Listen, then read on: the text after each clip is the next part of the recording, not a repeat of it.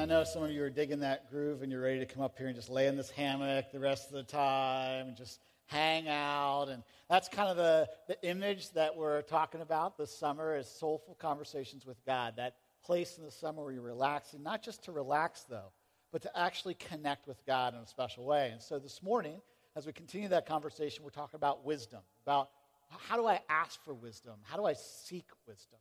Now, we all need wisdom at certain places in our life, and we have certain places where we're like, we feel like, man, we need it more than other places. And I remember when I was 19 years old, I was in a car accident, and uh, I had this Mustang, and it was like my dad and I had renovated it, and we had like put, I mean, we had glass packs on it. And for those of you who are too young to understand what glass packs are, glass packs are the, you know, so today kids put on exhaust pipe things that make their cars sound like lawnmowers, okay?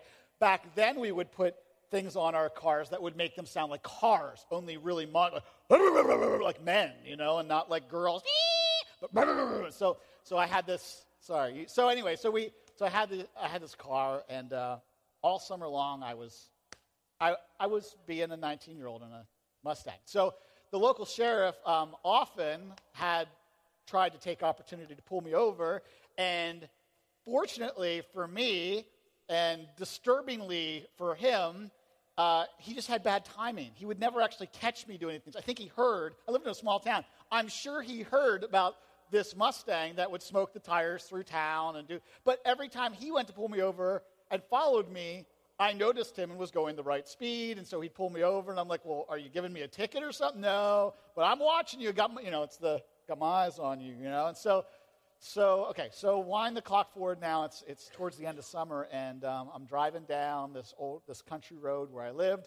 Came around a corner, and there's this dump truck crossways in the road, and it's one of those moments, you know, where the moment is really measured in nanoseconds, right? Like it's it's brief, but it feels like it's long, you know. And so all of a sudden you're realizing like oh my, something bad is about to happen. I got, like, Jesus, take the wheel. Like, it is go gone here, right? Like, I don't know what's going to happen. And so uh, the car was totaled, dirt, you know, over top of it, the whole, the whole ordeal. And who gets out of the dump truck? The local sheriff. I needed wisdom, right? I lacked wisdom and needed it in that moment. Now, here's the thing we've got all these moments in our life, and not all of them are measured in nanoseconds. But often we don't take the time to stop and pray and to ask for wisdom. We don't even know what we're really asking for. And if we're not careful, because our culture moves so fast, we think every moment is a moment that is measured in nanoseconds, and we act like it, and we just keep moving through it, keep trying to make decisions. And we need wisdom. We need wisdom. Now, what is wisdom? Now, according to the Cambridge Dictionary, wisdom is the ability to make good judgments based on what you've learned from experience, typically bad experience. And so, wisdom is this compilation of like, how do I decide where to go based on where I've been? But it also says wisdom, or wisdom is the knowledge and understanding that gives you this ability. Right? So if we were to look in wisdom literature found in the Old Testament, there's lots of books about wisdom. Okay? And one of them is Proverbs. And in Proverbs 9:10 it says, The fear of the Lord is the beginning of the wisdom. In other words, the respect for who God is and his overness over all of the universe. That's the beginning of wisdom. And the knowledge of the Holy One is insight. So understanding begins and ends with God. That's what wisdom literature would teach. The book of James, which is a letter that was written in the New Testament, okay, to, to Christians, not just to Jewish people, but to Christians, is called a book of wisdom. And in that book, James in James 1 5 says, if you lack wisdom, ask because God wants to supply it. God wants to give it to you generously, but you have to ask. Now, in the Old Testament, because back then, you know, so if you're a kid growing up in the Old Testament, three or 4,000, 5,000, 6,000 years ago, there's no, gee, I don't know what to do about this. Siri, what do I, right? Like you can't do that. It, it's just, it's not, it's not available to you. You don't have Siri, you don't have Twitter, you don't have Instagram, you don't have Facebook, you can't ask for people's opinions. So you grow up memorizing wisdom literature. It would be something that you would memorize because it were time tested truths of wisdom, nuggets of wisdom that were going to help you and guide you through your life. But today, we have all these other, we can Google it, we can, we can put our opinion. Hey, I got I'm wondering about this. And in Facebook, you get thousands of people, right? All of their opinions. Don't we have lots of opinions? But the problem, of course, is you don't know which ones are time tested and true, which ones are someone's opinion. You don't know what's actually good advice, what's mediocre advice, and what's just terrible advice, right? You don't know all of those things. And so, but when we look there, we don't know what to go to. And so God calls us back to the source of wisdom, the reason that we need to pray for wisdom. And, and really, when it comes down to it, um, there are these places in our life where we find wisdom, we find our need for wisdom. And it's usually in decisions we regret. Decisions that we made and we're like, oh, afterwards, like that was not a good decision. Like the time when I was about six years old and discovered the cigarette lighter in the car. And it came out red, and I wondered, I said to myself, I wonder if that's hot. So I went ahead and put my finger on it to see if it was hot. That's a bad decision that you end up regretting, right? You're like, oh, I regret, up to this day, right? Like those decisions, you go, I regret it and I need wisdom. But there are plenty of those going on in our life. And there are plenty of situations that aren't even our own doing, that just life happens. And we're like, what do I do in this situation? Where do I go? What do I want? And so today we look at a prayer by the Apostle Paul, follower of Jesus, when he was praying for wisdom. He was saying, listen, if you want to know how to pray for wisdom, here's a prayer of wisdom that he was praying for a people called that were lived in Ephesus called the Ephesians. And so he wrote them a letter and he said, uh, Here's my prayer for you for wisdom. And so today, if you'll open up, you look in your program guide, you'll find a little thing called the scoop, and inside there's an outline, and that'll help you fill in some blanks, follow along, and take some notes today with the scriptures there. So you can follow along as we look at Paul's prayer for wisdom and what we can learn there. So, how do I pray for wisdom? I pray for wisdom first by asking for God to reveal his heart. This is Paul's first counsel to us is listen, when you ask for wisdom, like you're looking for answers, but what you need to look for is God's heart because that's where it begins and that's where it ends, is in God's heart out of his love for us. So whether I'm parenting and I'm like, I don't know what to do, or whether I'm an employee, like, I don't know what to do about this project, what am I going to do in this situation at work, or I'm a student and I don't know where am I going, what, what career am I going to choose, what am I going to do next? Like, wherever we are in our life, you'll probably agree with this that I rarely have the answers, like all the answers. Like as a pastor, people come and they're like looking for advice, and I'm like, I don't have all the answers. I don't even have the answers I need, more or less the ones you need, but God does. Now you might think about someone like Paul. So a little background on Paul. Paul wrote most of the New Testament. Okay, so a lot of the New Testament, a lot of the books that we have that tell us what does it mean to follow Jesus, what's good thinking about who God is, he wrote them. So you might go, well, that's a, probably a pretty wise guy, but I probably can't relate to him because I don't have, I, I'm not writing those kind of books, right? Like I'm still living my life and having plenty of mistakes to find wisdom. But what you might not know is that Paul had his own struggles too. That Paul was a person who struggled with something called his thorn in his flesh. There was this physical problem that he had that doesn't specify, but he prays for it to go away time and time again, and it doesn't. And he has to seek God and wisdom. He's like, God, I want this to be done with, but it's not going away and it's impeding my ability to live life.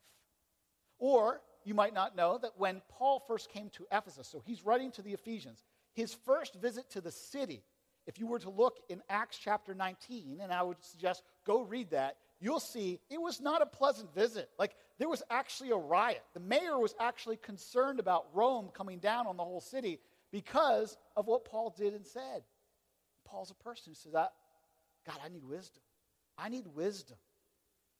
So when he prays this prayer for the Ephesians, he's praying a prayer of wisdom for them. Like, I, I want this for you. And so we pick up his prayer in Ephesians chapter 1.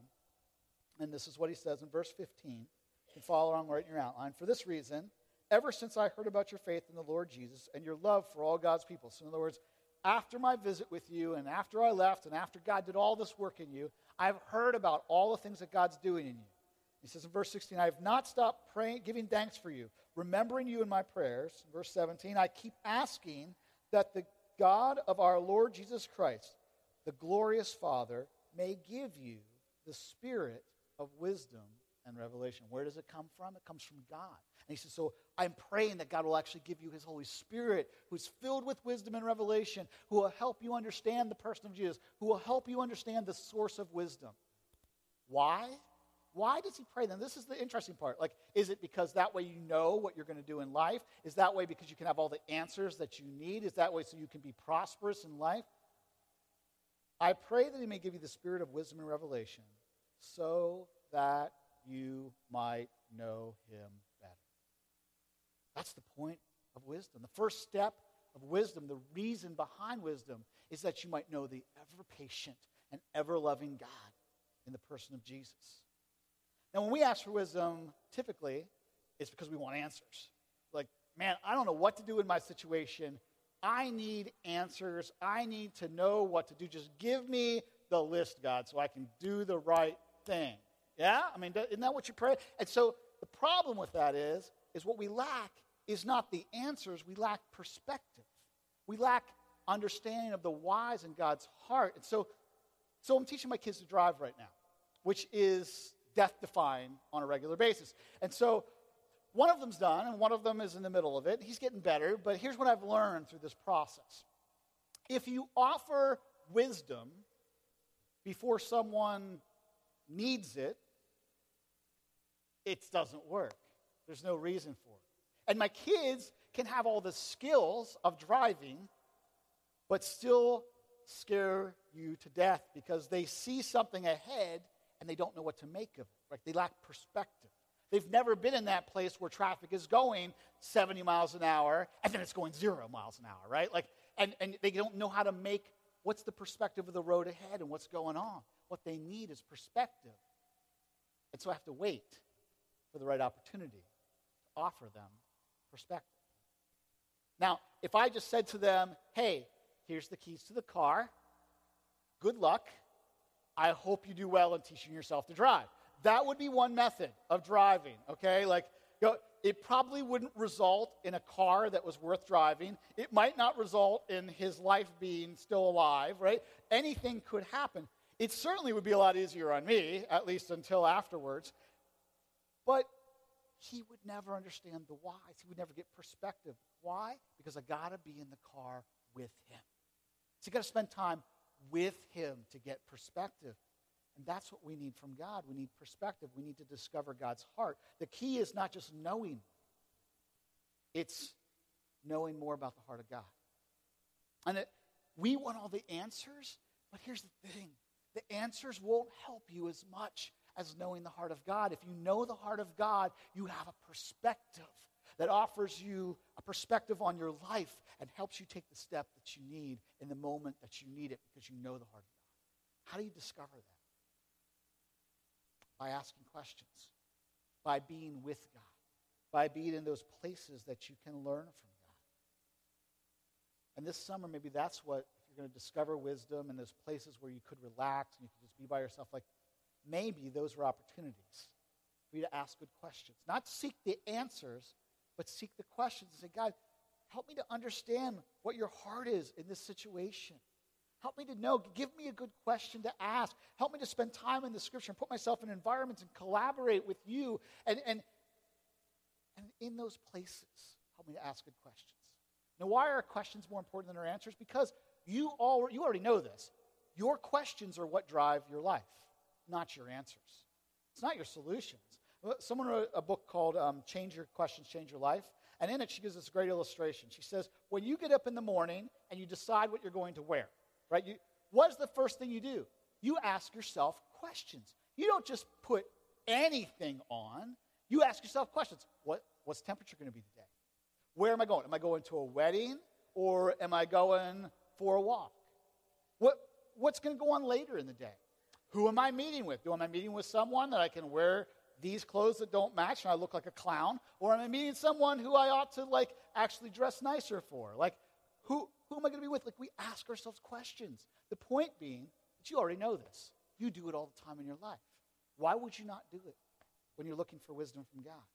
The same things. God, here are my questions. Here's what's going on. Here's, what, here's the questions I have in my life. Will you come and be the source of wisdom in my life? Will you show me what is your heart in this situation? Instead of just asking, what, what should I do? Maybe I should ask, who should I be? What kind of person are you asking me to be? Because that's the places where we collaborate with God. Is the scripture hard for us to find those places? Sure. The scripture could be hard for you to understand. But that's what Paul's praying that the spirit of wisdom and revelation would sit with you in those places and you can ask questions of him and he'll answer.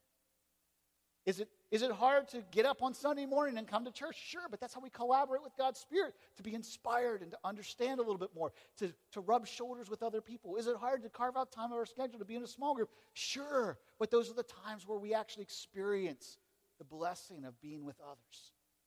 See, this is how we walk with God. Now, there are times where we ask questions and we get tired of them, and it's kind of exhausting, which is why we don't. Like, if you've ever, have you been to the eye doctor? You know, those of you who don't have good vision and they do the this or this. Like, you remember? Like, and you're like, please stop it. Like, I don't know. They look the same. And it's such a painful process. And they just, I feel like they're torturing me by the end. I'm like, can we get to the prescription already? Because I'm tired of answering these questions this or this, this or this. Is this better? And then they do like threes. They're like this, this, or this. And I'm like, ah, go back again. I can't remember which one's which. But at the end, what I end up with is being able to see. Because the process of asking questions got me to the right prescription. I could see. That's what God offers us the ability to be able to see, to have the right prescription for us, to have the right perspective that we need. God wants to give us that, and it happens often through our heart. Now, for some of you, you might be like, yeah, but there's just places in my life that I'm at, and the environments that I'm in, like, they aren't helping me answer those questions right now. I need a little more, I need a boost. Like, it, I, am not getting them answered enough on Sunday morning, or I just feel a little stuck in my small group, and I need a place to answer these questions. And one of those places that we have here at Daybreak is called Mystery called Wellspring. And it helps you answer some of those questions and invite God into that space to reveal his heart in that situation. So I just want you to watch a little promotional video that tells you a little about who Wellspring is. And if you're a place where you're stuck and you're seeking that, maybe Wellspring can be helpful to you. And you can just write Wellspring on your card today, and someone will follow up. Let's take a look. The truth is that God is always speaking to us, but we are often distracted and even discouraged from taking time to slow down and listen. And yet, deep down, something feels unsettled inside of you. Words like chaos, stuck, or numb might describe your interior life. Where can you go to find the peace and clarity that God promises?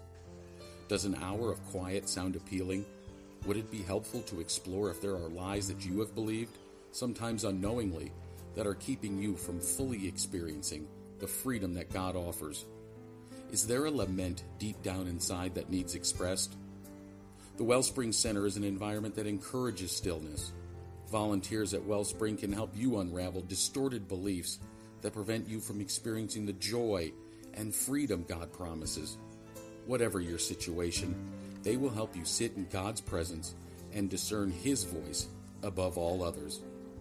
This world can get loud, but God still speaks in the quiet. Be still and know that I am God. I was needing to make some very difficult decisions, and not wanting to proceed until I had heard clearly from Him but finding it challenging to break away from my daily responsibilities long enough to just still my heart and try to hear from him. I called and made my first appointment at Wellspring uh, to try to carve out some time to just be still before God and um, pray and listen and try to hear from him on some decisions that I needed to make. And then when I came out and saw how down to earth it was, you know, a little cabin in the woods, comfortable chairs, small rooms. It was it was just the setting that I needed to feel comfortable in and really kind of talk about where I was coming from and uh, more importantly to listen. Everything else in here, you have a bunch of wonderful volunteers willing and eager to uh, devote their time and energies to helping you hear God's voice. And it's very confidential.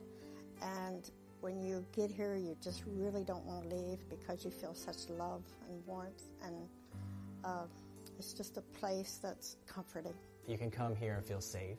Um, you don't have to worry um, about your what you say or what you experience there to be, um, you know, talked about outside of uh, outside of the session. And uh, the people are are very helpful in, in helping you hear God. Um, it's not something that's that's weird or or only for a few uh, select people. It's um, you know anyone can hear God, and they just walk you through the process, um, um allow you to um, really get into that place where um, you can hear His voice. When I first started coming to Wellspring, my intention was to get away from the busyness of life and have a place that I could focus and hear God's voice. And I feel that Wellspring really helps people to be able to slow down and take their focus off of themselves and what's happening around them. It's the atmosphere is very relaxing and peaceful and quiet. Um, it's not stressful. They don't ask you questions or try to to um, counsel you. It's more it's between you and God. I ended up going um, three times, and it was just amazing. Each time God was speaking so clearly to me. We all need environments where we can seek the heart of God and ask good questions, and that's just one of them. So if you're if you feel like you know that, I identify with some of that, and I could use that. Just write it in a card. Someone will get back to you and give you some information on it. Um, but you need those environments in your life. You need the places where you can seek God because we don't pray for wisdom, and we don't pray because we think we should. We pray because we want God's divine love because God is wooing us and He's pursuing us and He desires something for us. And that's where God meets us in prayer, is when we're willing to pray for wisdom in that moment, when we need it, when we go, God, I, need you and I need your heart for this situation. And God desires to be there with you in it. And so, uh, so the first place, the first source of wisdom, that when we pray for wisdom, is to seek God's heart. So reveal your heart, God. Show me your heart.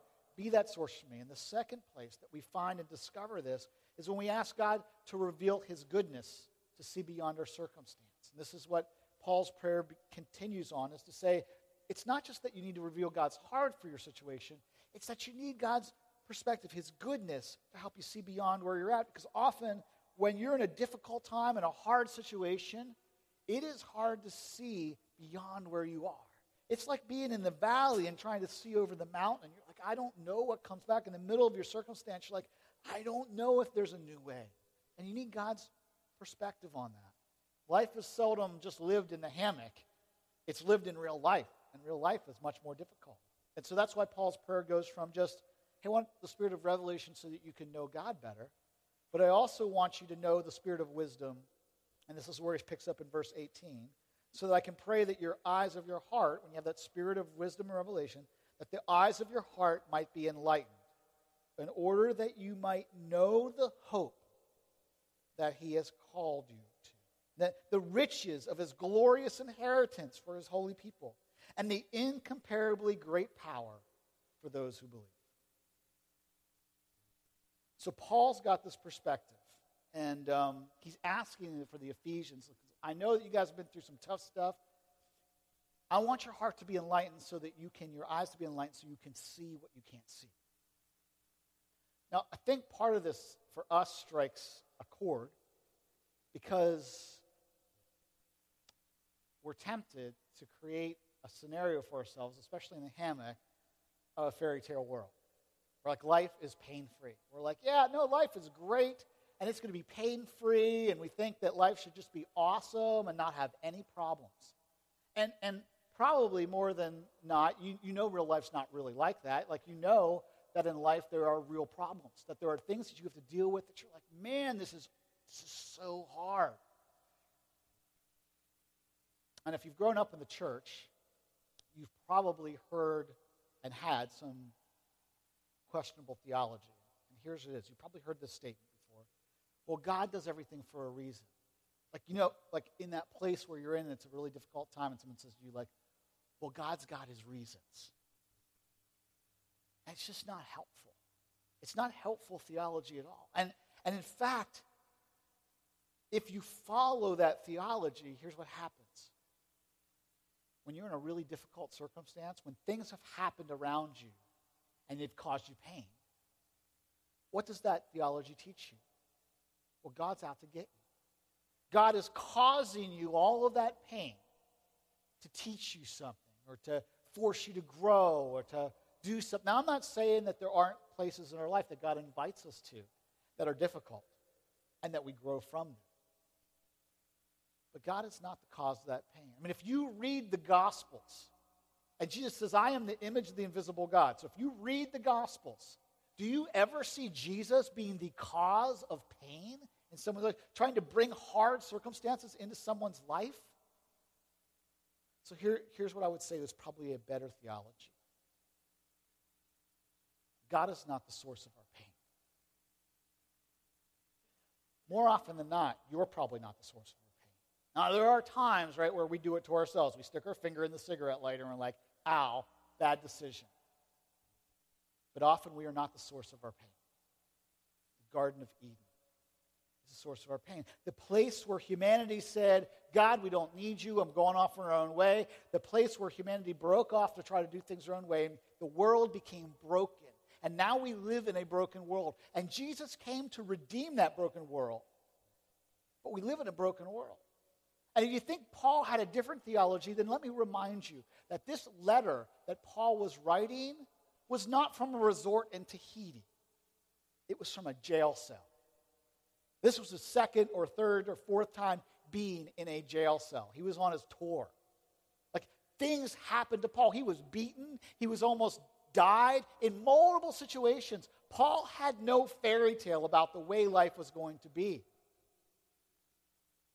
Sometimes we think it's something else, and we think, that, uh, you know, we pray for wisdom, and we're like, God, help me to walk the right path that's safe and doesn't have any pain and is great. Maybe it's not about the path that you walk, but rather how you walk the path. Sometimes life has a path that you're walking and things happen in it. And it's not about the path you walk that you need wisdom for, it's about how you walk the path that you need wisdom. It's about how we choose to respond in those moments when things come our way to say, God, will you show me your goodness in this moment that something happened and it is not making my life easier, but I need your goodness. I need to see. Instead of living in the what ifs for later, I need to live in the what now. Because God is brokenhearted with you and God is walking with you. Now, as, as kids, we grow up and, um, you know, we love the daytime, but the nighttime is always a little scary for us, you know, when we can't see. And I, I grew up in, the, in a very rural place where there were no lights, so it was, when it got dark, it was dark. And one of my jobs, one of my chores as a kid, was to take like all the leftover food that we weren't going to use again or the stuff we had cut up, whatever, and we had to take it out of the house and take it, I'd take it back to the woods and throw it out into the woods and then make my way back to the house. Now, those of you who used to be children, you know that as soon as you let go of whatever's on that plate, whatever has been stalking you the entire time out is going to eat you the moment that you're done with that job. So you know that you got to turn and sprint all the way back to my house. My mother lost a lot of plates that way. I just, off I went. Every day ends with night. And if we're not careful, even as adults, we begin to think that way. Like, oh, the day is great, but when's the next shoe going to drop? When's the next bad thing going to happen? And when the night comes, we're not sure that there's going to be day. All we're thinking about is the next night, and the next night, and the next night. But after night always follows day.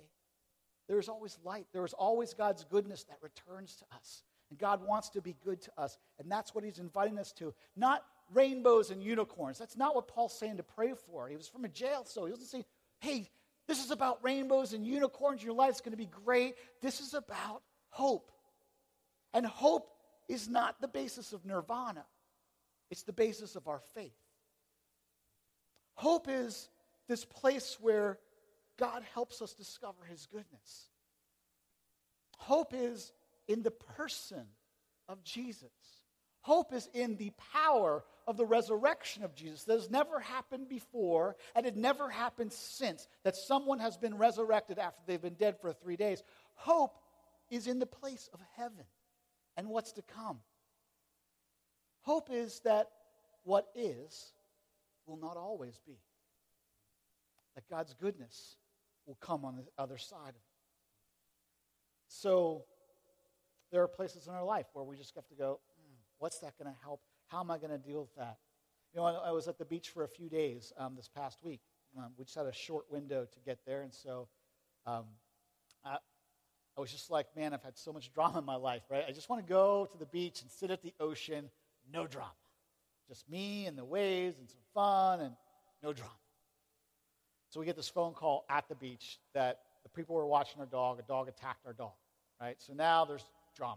Like, what are we going to do? There's a puncture hole in his neck. And now, some of you know how I feel about Rat Dog anyway. And so I do like him. My wife is like, You like him more than you talk about you like him. I'm like, Yeah, like, an, like a comfortable pair of old sneakers, right? Like a, you know, anyway. So, so, so we got all this drama. Now, there was a season in my life where I just been like, I just been angry, right? I just, God, I just wanted three days at the beach without drama. I've had all this drama in a pastor. I've got, I know everybody else's drama. I just want three days to disconnect from the drama. I got all this drama. So I had a choice. My choice is how am I going to respond?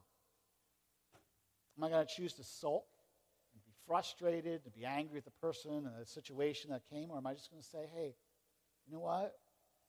It's just something that happened. So let me bless you and thank you for taking care of the dog. Sorry that that happened. Thank you for taking him to the vet. Thanks. Like, you can stop now. It's okay. He'll survive.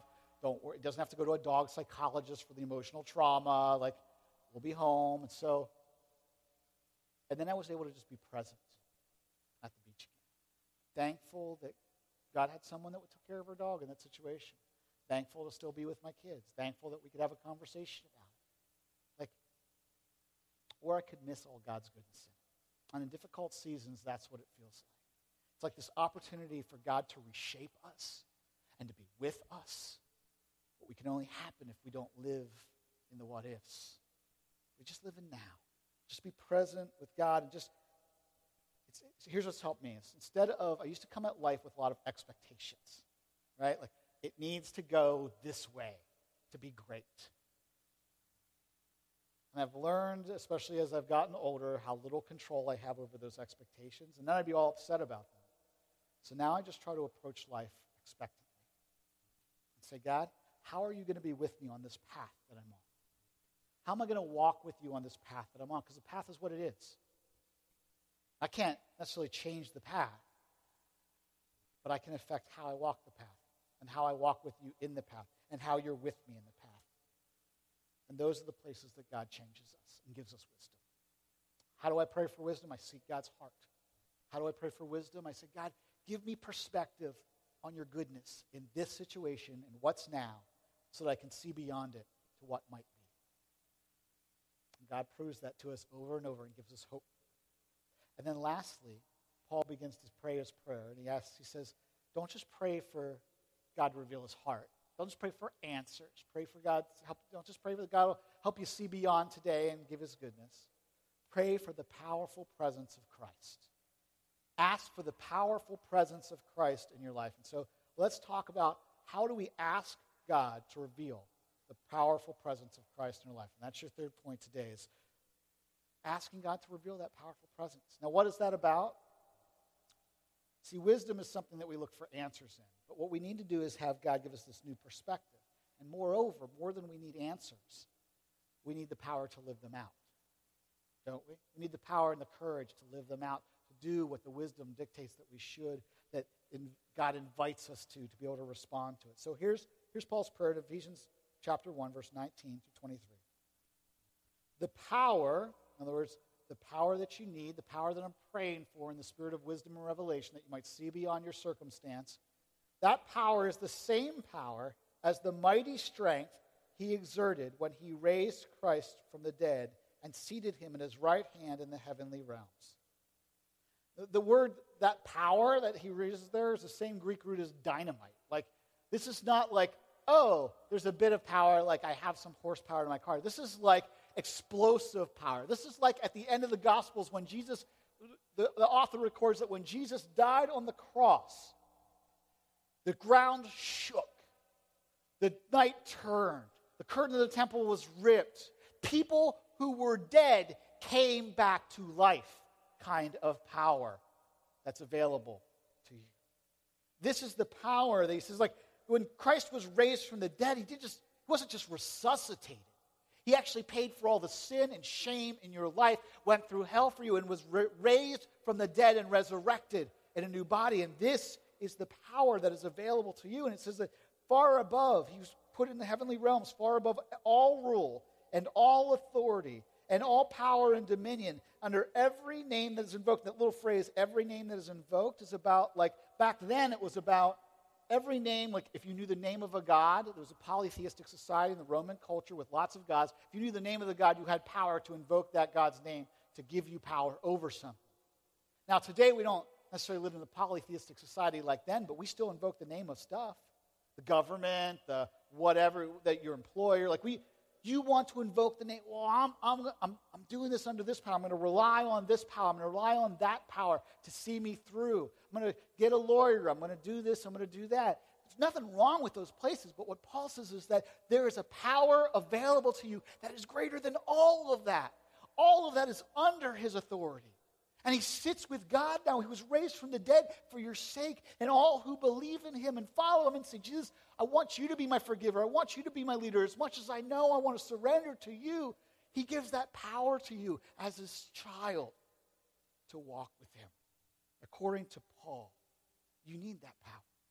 You don't just need wisdom, you need the power to act out wisdom, to bless your enemies when you'd rather not, to be obedient in the places that you'd rather not to have the courage to do that thing that God's invited you to do, but you're like, ah, I don't know if I want to do that. You know, about a month or so ago, I sat with a mentor, and um, I love this mentor. He is, he's good. Actually, I just talked with a friend who, it's also his mentor, and um, and uh, we were talking about him, and said, you know, he just has this uncanny knack to invite you into the powerful presence of Christ, and it's actually very disruptive to your life. You know, like like he takes you from a place of like God being this concept, this construct, to having the power of who Christ is in your life. And Jesus is, we love, we love to think about Jesus as loving, and he is. We love to think about Jesus as forgiver, and he is. Sometimes we forget just how disruptive the real person of God on the earth is to our lives. Because if he was just a concept, I could go, yeah, but he doesn't understand. He doesn't know. That's just a concept out there. But the real person of Jesus loved and lived and sacrificed and gave his life for me on the cross. He loves me so much, I can't ignore it. And so when my mentor challenges me to get into the presence of Christ, it transforms me. It changes me. It gives me new perspective. It gives me wisdom. And I can live a life that I never thought was possible. And I'm transformed by it. So I resist it and I welcome it. And I'm learning to welcome it more and more and to say, Jesus, I just want to trust you with your presence and your power. Because there's a lot of blank spaces in our life. You have blank spaces in your life, places where you're like, I don't know what to do about that. A lot of question marks. Places like, I wish that could change, but I, I don't know. Places where you're going like, what am I going to do with my life? What's my career going to be? How am I going to find life again after this situation that I'm in? How will I how will I work on that? Am I supposed to repair that relationship or am I supposed to like abandon it? What am I supposed to do? Uh, this opportunity that I have, am I supposed to say yes or no? All these places in our life with blanks, blank spaces and question marks, and Jesus' presence can change everything about it. Now, when you get in those places, it's tempting just to ask for wisdom, answers. And in fact, if you look back in the history of the Bible, you would discover this guy named Solomon. And when he said, God said, You can ask for anything because you're going to rule the, the kingdom of Israel. I'll let you ask for anything. You know, it's his genie moment, right? Like, whatever you want to ask for. And so Solomon asked for wisdom to rule. He doesn't ask for power, he doesn't ask for wealth, he doesn't ask for all these other things. He asks for wisdom. But there's a lesson to be learned here if you watch Solomon's later writings in wisdom and all the things that he discovered that he was still sad. That's this. If you ask for wisdom, you might get it. People consider you wise. But if you ask for Jesus, you will get him. And your life will be transformed. And you will have the power to live. And the other people who are around you won't just consider you wise, They will consider you totally different and like Jesus, and it will leave them transformed too. Because sometimes we think that Jesus just left us stories, writings in the scripture. Jesus did not leave us writings, Jesus left us himself his person available to us. This is Paul's prayer that the spirit of wisdom and revelation might be available to you, that the person of Christ might become alive in you, that the living Christ, we don't worship someone who's dead, we worship someone who's alive at the right hand of God and available for your life as the source of wisdom and power to live. And we all hit spaces in our life where we're like, how's this going to work out? What do I do with the situation? And um, some of you know recently my dad died, and um, to walk through that situation in the hospital. And uh, uh, the Eldon Fry is preaching over at the other campus, and when I, we were talking and collaborating on the message, I was telling him about my situation there and what it was like to experience the power of Christ in that situation. He said, will you, will you record that so I can show it? It's so powerful to hear how God was moving in those moments. And so I did, and then the video editors edited it, and I realized I'll probably just have snot rockets for you if I try to actually say it. So we're going to watch it so that we can talk about it. You can hear a little bit of my story in that situation. Let's watch. 15 years ago, my dad's health started to decline. And uh, within the last year, uh, the slope got really steep, and uh, he wasn't doing well at all. He was in the hospital about once a month, sometimes more than that. And I got to spend a lot of time with my dad in the hospital. And at one point, over the last about nine months ago or so, he started to say things like, I really just want Jesus to take me home. I just want to go to heaven. Like I just, it's so hard here. Life is so hard here. And I remember at one point just sitting with him and praying with him about that and talking to him about that and saying, Dad, I, I want to agree with you in that prayer. I want to pray for Jesus' homecoming for you. But for me to do that, I need to know that you live each day here like God still got purpose for you here. Like there are still things and reasons that God has you here. And if you'll do that, I'll, I'll pray that prayer with you. Well, Memorial Day weekend, God answered he and I's prayer that God would take him home. And uh, I got to go into the hospital and talk to him that, about that, that God was answering that prayer that weekend. Um, as the doctors told us, he's probably not going to make it through this weekend. And on that Saturday, people came in to say their goodbyes. And I sat there watching as people came in and talked to my dad about the legacy he left. You know, my brother and I talking to him about how he taught us how to love our wives. And uh, neighbors coming in talking about his generosity and talking about how much they loved him and how much he loved them. And over and over, I saw this legacy that he left with people. Sometimes, I, as I, I think about that, and I thought about what I was overwhelmed with, which in that room at that time wasn't losing my dad. What I was overwhelmed with was the presence of Christ in the room with us. That it wasn't just us, that He was present there, and there, His presence of His love and His goodness, all there in that room in those moments. I'm so thankful for that. I think sometimes our life seems really harsh, and we just want to get through it. But in that hospital room that weekend, I learned that you have to live every day and be present in the moments that God gives you because you don't know how long you have and you have to live like eternity is your home. That's where you're going to spend your time. But that the here and now, this is a short window that you get to leave a legacy, that you get to be about what God's about. And that creates the best eternity of all. Filled with a lot of blank spaces and question marks, and you you don't even know what to pray for. And I wanted to pray for a lot of things that weekend, but I was going to lose my dad. He was going to go to heaven. What I was left with is to ask for Christ's presence in our midst. What I was left to ask for is Christ to come and be with us. And that was powerful. And that I wouldn't trade for anything. And that I want to tell you that if you'll ask, and all you got to do is ask, and He will be present with you. And it will change everything about your situation.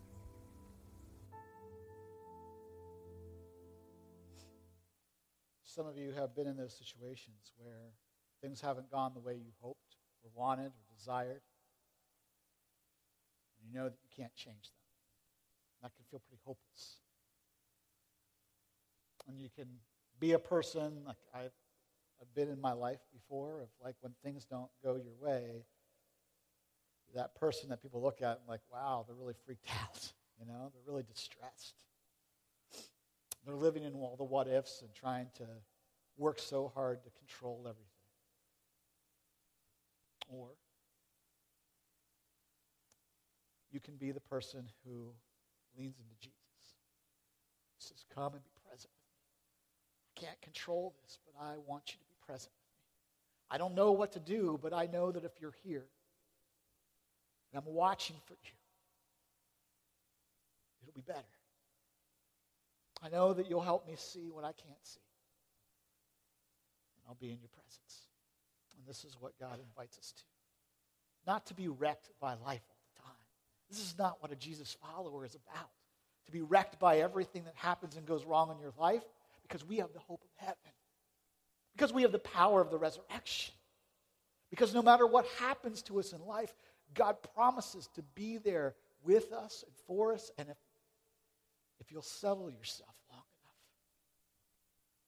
to watch for Him, you'll have the presence of Christ. And it will give you peace beyond your understanding. And this is a gift that every one of us needs when it comes to wisdom. So I want to take a moment and pray for you. And pray that God will give you wisdom. And pray that this summer, when you take that time out, and that you will, to be alone with your own thoughts, I know is hard. Sometimes you're like, I don't even want to think about this. I just want to be busy. But I'm going to pray that you'll take the time out in the hammock to be alone with your own thoughts and to let God visit you. I know that that might seem kind of mysterious because it is.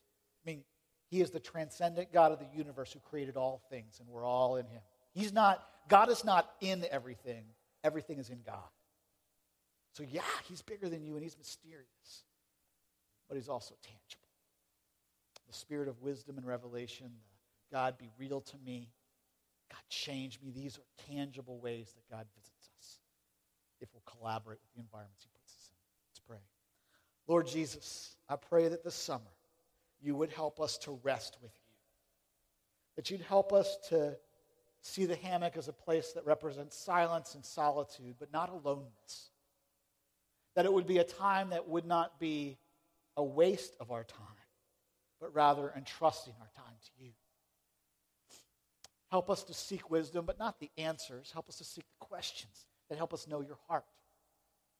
Help us to seek your goodness and slow down enough to say, God, help me to see beyond now of not just what is, but what will be and what could be. Help me to rely on your promises. And Jesus, more than anything, will you be present with us in every circumstance that we're in? May we never walk it alone. I pray this in Jesus' name. How do I pray for wisdom? Well, I think Eugene Peterson, who translated a version of the Bible called The Message, sums it up best. He says, The question is not primarily, what do I do? But rather, what has the Holy Spirit been doing in me all of these years and doing still? So I want to invite you to consider what is the Holy Spirit still doing in you? What's He been doing? What's He still doing? What is He inviting you to in the place that you find yourself in life? You pull out this response card, it's in your program guide today. This is kind of your altar moment. This is kind of your moment with Jesus to say, let me sum up some things. Let me ask for prayer, or just take some time to have a personal reflection right now and not just leave today and not have a moment of wisdom with God, a moment in His presence to be inspired. So I just want you to take a few minutes. We'd love to pray for you. But I'd love for you to reflect. What's God calling you to this summer? Are you willing to be a person who just says, I'm, God, I just want to sit and not seek answers. I want to seek you. I want to ask questions. Help me seek you because you are the source of wisdom. And then wait for you to teach me how to walk.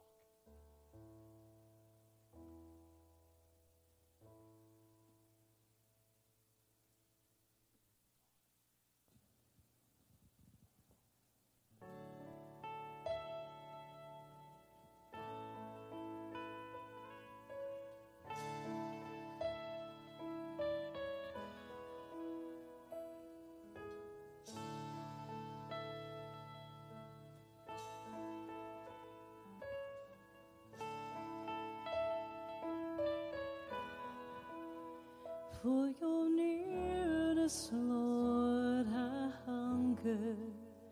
For your nearness, Lord, I wait.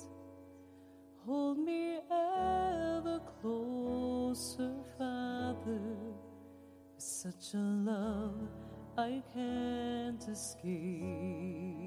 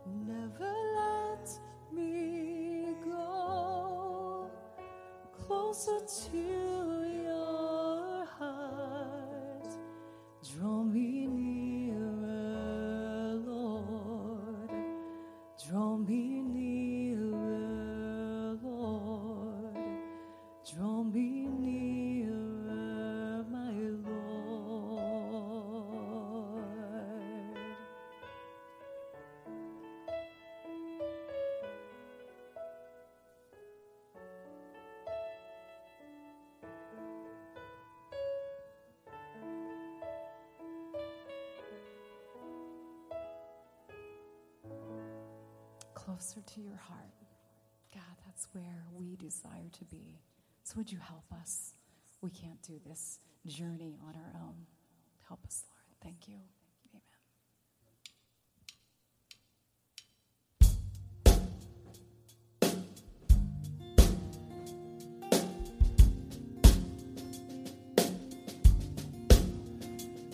Would you stand as we sing this last song together?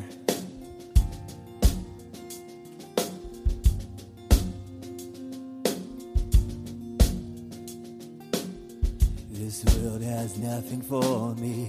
This life is not my own. I know you go before me, and I am not alone. This mountain